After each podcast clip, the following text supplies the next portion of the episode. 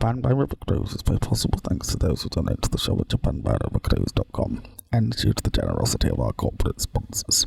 This is a message from Kumon Adult Learning.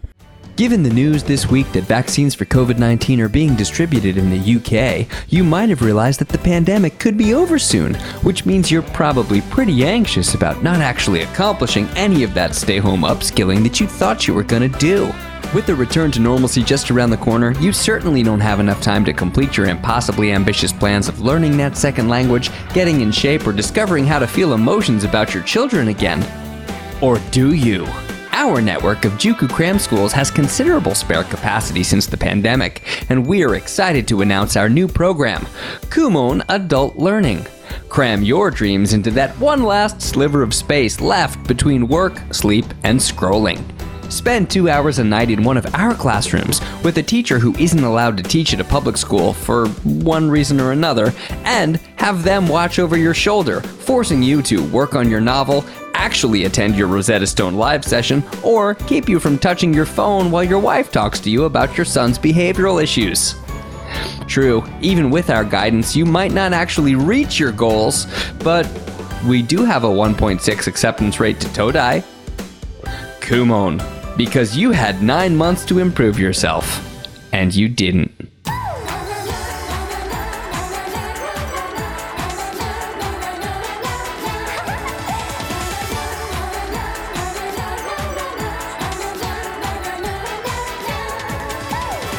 Hello, Brian, and welcome back to Japan by River Cruise. I'm Bobby Judo. And I'm Ollie Horn. And joining us this week is Katsuhiko Hara, editor of the Nikkei Asia homepage.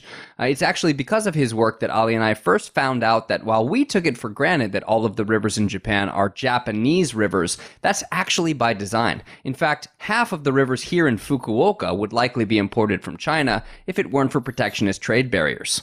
Katsuhiko, it's an honor to have you on the show. Thank you for having me. On this week's show, what does the incoming Biden administration mean for the Japanese economy? We'll ask Katsuhiko all about the state of trade in Japan. And no, Brian, we won't ask him what he thinks you can get for your rare Yu-Gi-Oh cards. Plus, Ollie's got your weekly River Cruise recommendation. Ollie? Yes, this week's recommendation is a pretty exciting one for technology fans. A new River Cruise venture in Tokyo that combines data from your actual Spotify listening history to match you with other passengers who share similar music listening history. Early reviews are in, and people hate it. Also, the first female-owned, all-female captained river cruise fleet launches in Kyoto with the mission statement of providing fun and financially secure career opportunities for Kyoto's women. Later in the show, we'll talk to Finance Minister Aso Taro to find out how to best blame the fleet for the declining birth rate.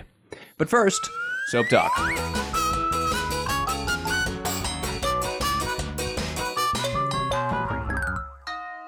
Katsuhiko, you are an economics expert, and I don't think that we can actually talk about the Japanese economy without mentioning the only thing that's currently keeping it afloat, which is Kimetsu no Yaiba. uh, yeah. is, Ki- is Kimetsu no Yaiba the reason why the Nikkei is at an all-time high?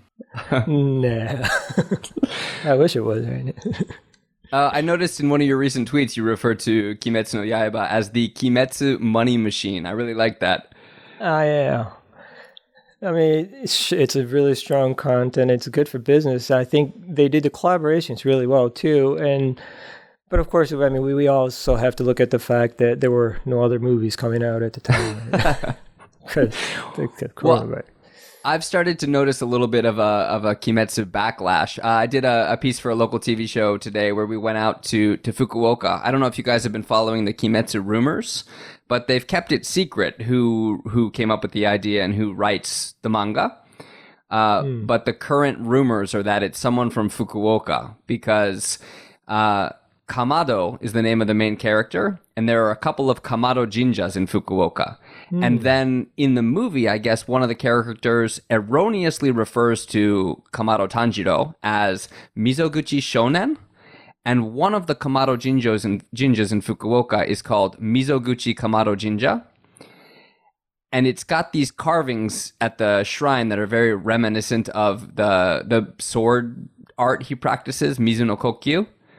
And so there's all these rumors flying around that um, this countryside shrine in the middle of nowhere has somehow inspired Kimetsu no Yaiba. And so all these Kimetsu no Yaiba cosplayers are now showing up at this shrine in the middle of nowhere to the point where they had to they had to build a shamusha. A what? Uh, not a shamusha, a shamusho. Right.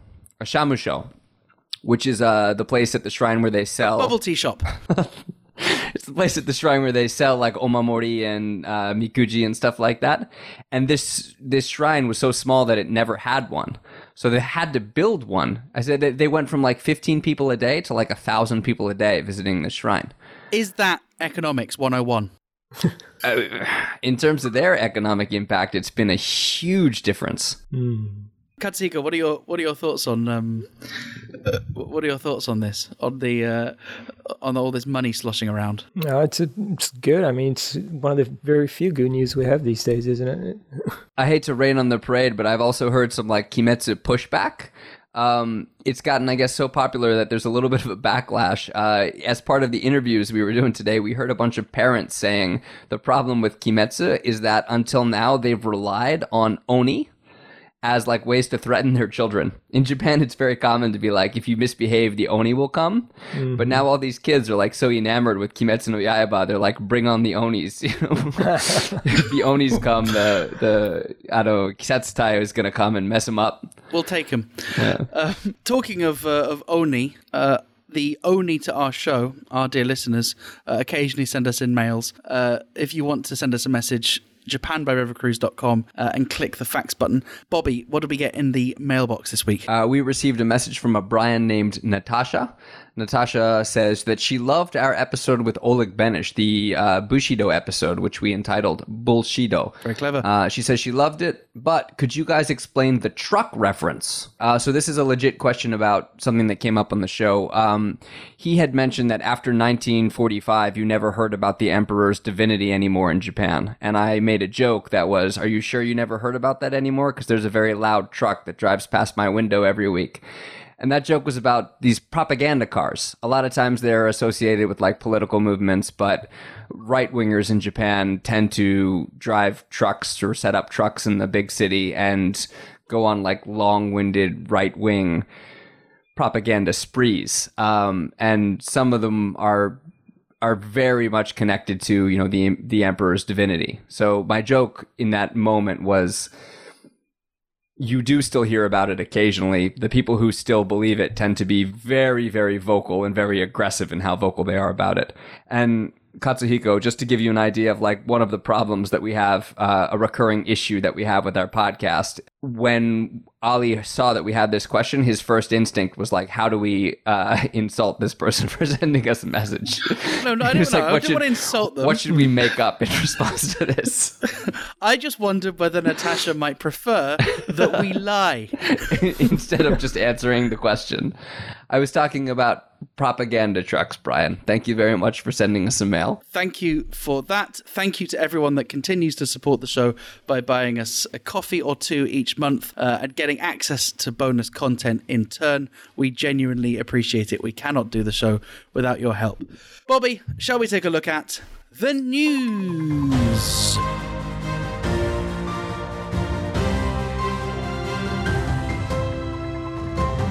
Bobby Judo, what's in the news this week? Well, because the year twenty twenty is a goddamn nightmare where anything can happen, I don't want to put money on this, but it does look like Joe Biden is going to be the next president. Uh, he's getting ready to take over the administration. He's making all the transition moves, and we'd like to ask Katsuhiko what this means for Japan, what this means for the Japanese economy, and what it means for us as individuals living in Japan. Uh, can we start by talking a little bit about uh, the trade situation between the U S and Japan overall? Yeah, I guess if you put it in a perspective of some several decades, um, you know, U S-Japan relate, trade relation has never been that bad for past decade or even twenty, de- two decades, um, because, you know, myself growing up seeing the real trade conflict is, mm. you know, when the United States was very angry that there was there were too many Japanese cars coming in, or the electronics before that, or the, even the textile in the seventies, I think. Um, and then it went up to the probably like the highest point in mid nineties where Clinton administration you know, try to slap a one hundred percent tax on Japanese luxury cars or pickup trucks. Mm. Um, and then that kind of faded out um, for two obvious reasons. And one is the rise of China, you know, because China was exporting so much. That was a bigger problem for the United States. And also because Japanese economy pretty much deteriorated in the late nineties. Right. And, and then, you know, never really came back up. Um, although we're a little better than we were before, um, mm. it's not at a point where, like, Japanese economy is a threat to the United States. And it's not necessarily globally competitive with China. Right. And also because, like, the supply chain got so sophisticated that, you know, when you're saying you export a Japanese product, I mean, half of it could be made in Malaysia or Vietnam or, you know, so you can't, it's hard to say, take one product and says, this is made where. I mean, they always have made in Japan or something, but not all of it, right? Um, right. So that's changing situations. But that doesn't necessarily mean that it affects the G D P negatively though, right? Like it no, might actually no. be more profitable overall for Japan to only actually physically manufacture thirty percent of a good uh, because actually the value that it's providing is... you know, all the kind of the services around that good or the, the design, the overseeing of the manufacture. Like really what, what Japan cares about, right, is its G D P stays big. And it is still enormous, right? It's like double South Korea. It's like even bigger than Germany. Right. The third largest um, economy in the world. And yeah, and just like you said, it's important that you add value, you know, whichever the process you take on, and then you export it to, mm. you know, your exporting partner. And, but... You know, and then, so there are the two factors, one, rise of China, two, deterioration in the Japanese economy. And then, of course, Trump comes in and, you know, now even more so, I mean, U S Japan, I mean, he did say some stuff about Japan, but he didn't never really took action on it. He was just busy raising tariff against China. Yeah, I wanted to ask, like, in terms of what Trump had to say about Japan or what he did in terms of Japan, what do you think he actually knew or thought about Japan? Because I think right in the beginning, I remember hearing a lot of comments that made it sound like he was still thinking of the Japan of the eighties and, and early nineties. Yeah, I totally agree. I mean, the stuff he said were just stuff I heard when I was in high school or something, you know? Um, yeah. This anxiety about Japan as this threatening economic power yeah. at a point where it really was no longer that economic power. Yeah. So I think he was just saying it, you know, as a rhetoric. And so for our purposes, know. if if we consider, you know, the Trump administration, if we refer to the Trump administration and its policies just as blanket Trump, what do you think Trump's stance was on Japan and what was he most concerned with? Oh, that's a tough question because it really didn't look like he had any stance on.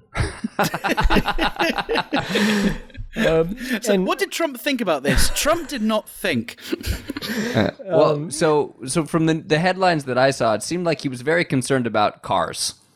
Yeah, yeah. He did say a lot about cars, but he didn't do much on anything. Um, and when you look back to the years of Trump administration, in terms of trade, he was very busy, you know, raising tariff on China. He was, um, his administration was busy uh, reworking the NAFTA into a new one, you know, and it kind of looks like he used up his time doing those yeah. things. And of course, the reason that we're focusing on the U S and why it mattered what Trump thought was at the time that Trump came into office, the U S was still like a fifth of Japanese exports, wasn't it? Like mm-hmm. no other market has come close. Uh, to the to the kind of um, at the time he came into office, the U S was still a respectable country. yeah, um, and so is that why Japan was so keen, for example, to get that treaty with the E U to, to kind of broaden its its trading horizons to outside the U S, China, and South Korea, which together was like I don't know about half of its exports. Um, in one way, yes, but that's really I don't think that was the real true reason that Japan was pushing it, uh, Japan-E U um, agreement, because I think the original plan was to seal T P P as it was supposed to be, with the United right. States in it, and then go right. on to Japan-E U and hope that United States and E U, you know, probably not like a solid agreement, but have a better relation in trade. And then use that as a framework to pressure China to comply with the rules. And um, mm-hmm. this is really important for Japan um, to to like set up the framework and the rules. It rules, and I I really need to stress this because you know people look at T P P or Japan E U trade agreement as um, something about tariffs, but it, there are tariffs. They will be lowered, you know, and so consumers will benefit from that. That's one thing. But T P P has lots of rules that, you know, you must comply with. And one of them, like, one example I can raise is, like, um, decreasing the decreasing the impact of the state-owned enterprises. Because if they're owned by the government and if they're, you know, have all the horsepower with the tax money, that's unfair competition, mm. which, of course, yes. hurts... Um, the fair trade as we know it, right?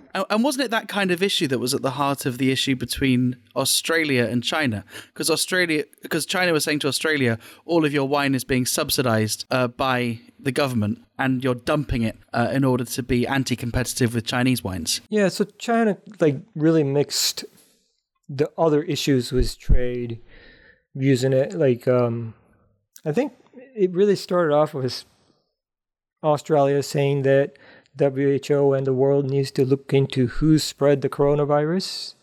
You know, okay. Uh, they didn't name China, but they said we need to know the origin and know the truth about this. And, you know, that which meant that world should investigate China much harder on this coronavirus, origin of coronavirus. And that really angered China.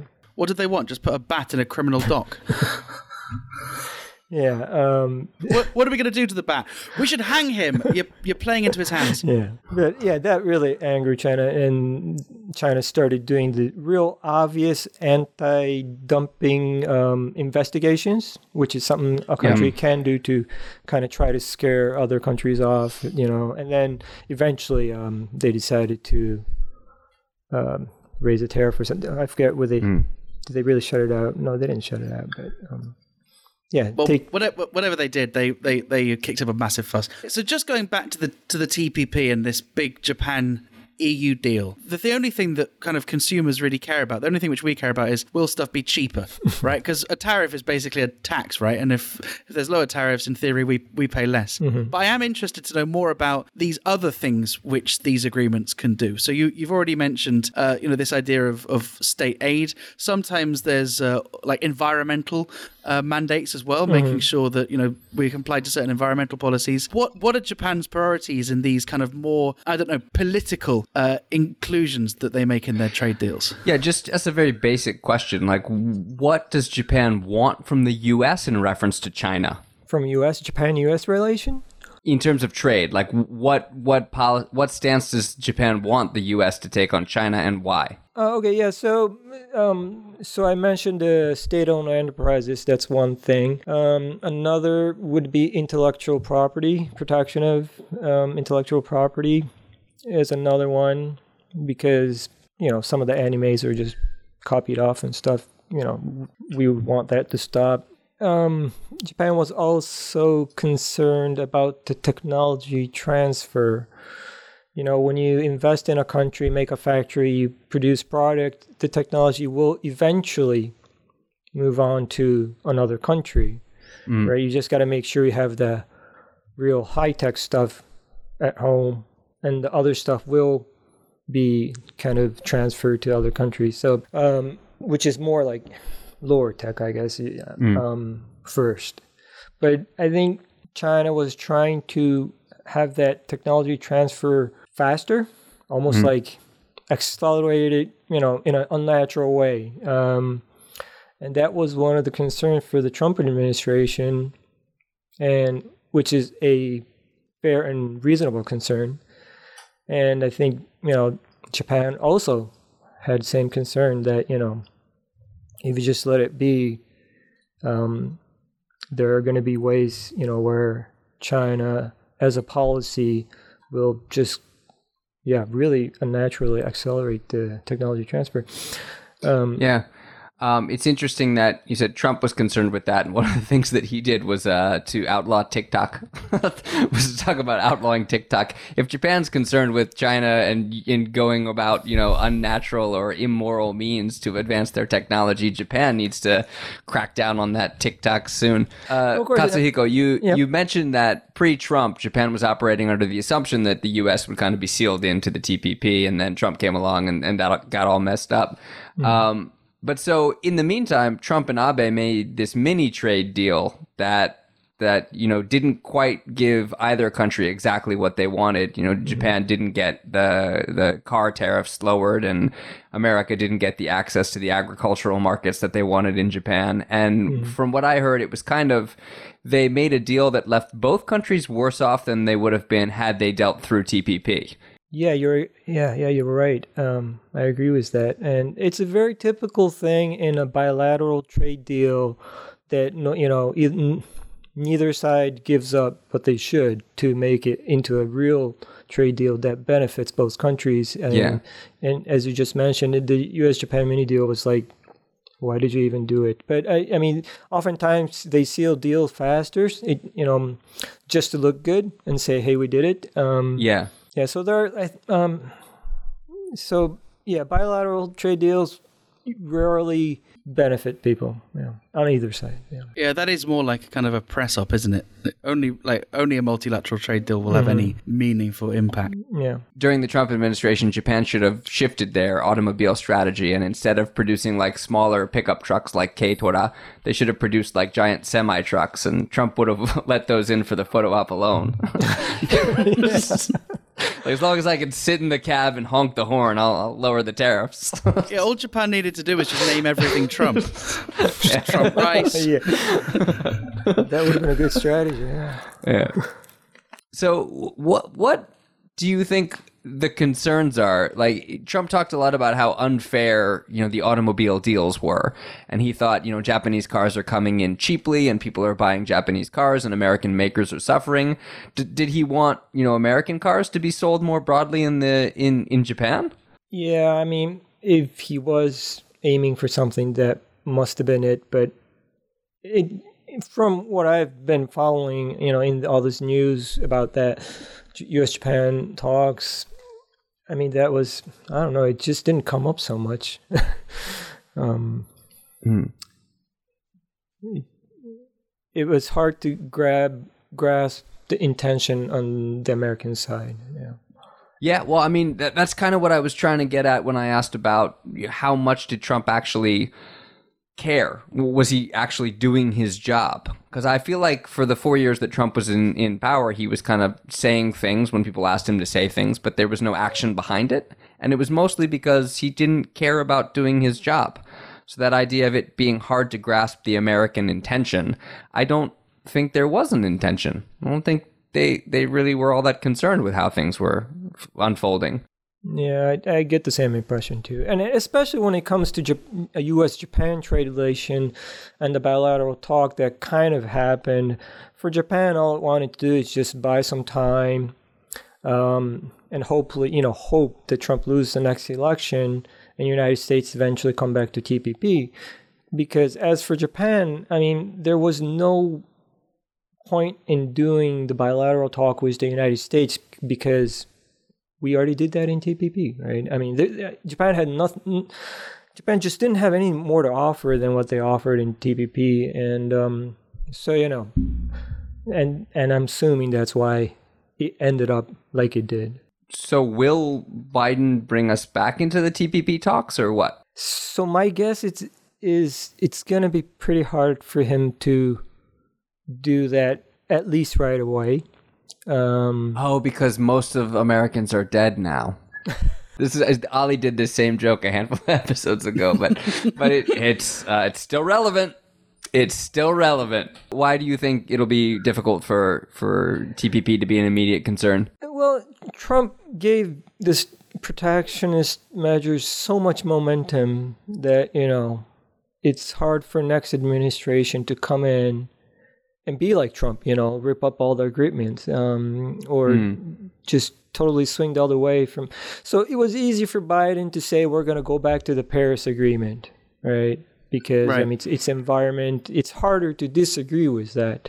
Right. But when it comes to trade and, you know, and when it comes to, when it comes to um, protecting certain sector, you know, it gets a little harder to resist, right? I mean... Yeah. We're going to go are... back to saving the world. Yeah! And also mm. we're going to go back to letting Chinese goods in cheaply. Ooh, wait, what? Yeah. Is the T P P dead? In that only two countries have ratified it. There's like a dozen signatories, right? But they, they haven't really done what they need to do to implement it. It was really ambitious, right? It was yeah. going to cut tens of thousands of tariffs. It was going to mean like...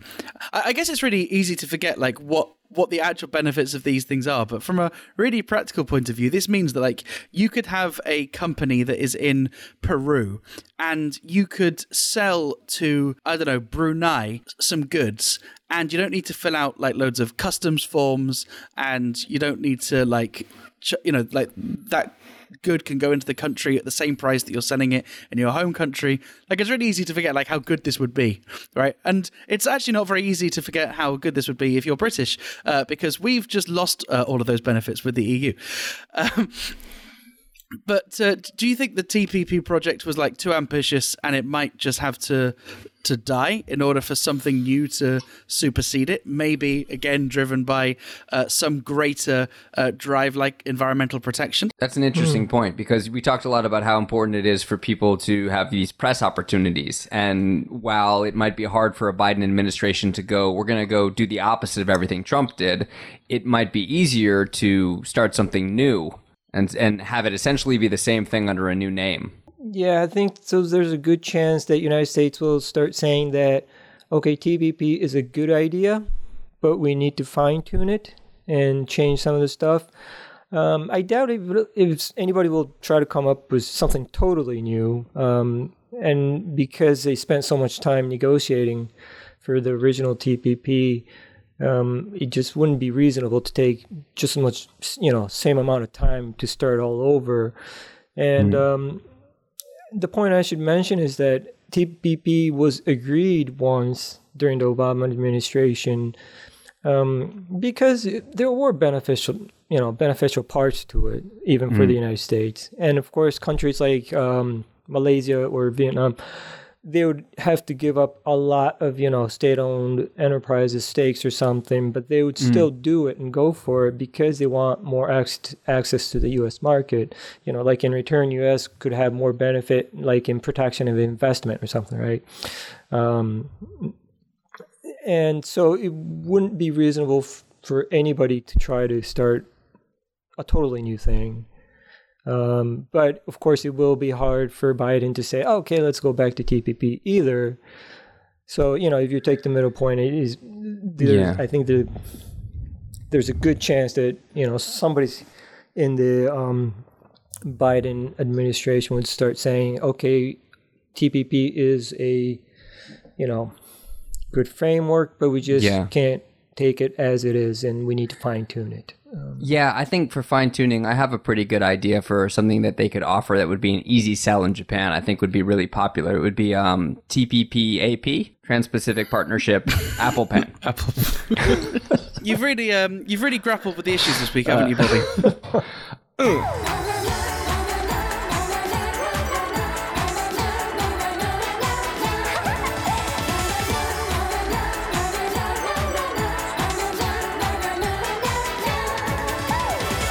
Hey, thanks very much for listening to this episode sixty-two of Japan by River Cruise. If you'd like even more content from us, then you can join our mailing list at japan by river cruise dot com. Send us your email and we will spam you. And thank you to our guest this week, Katsuhiko Hara, who is the homepage editor for Nikkei Asia. Katsuhiko, I really enjoy uh, following you on Twitter, seeing your retweets and uh, occasionally your humorous opinions.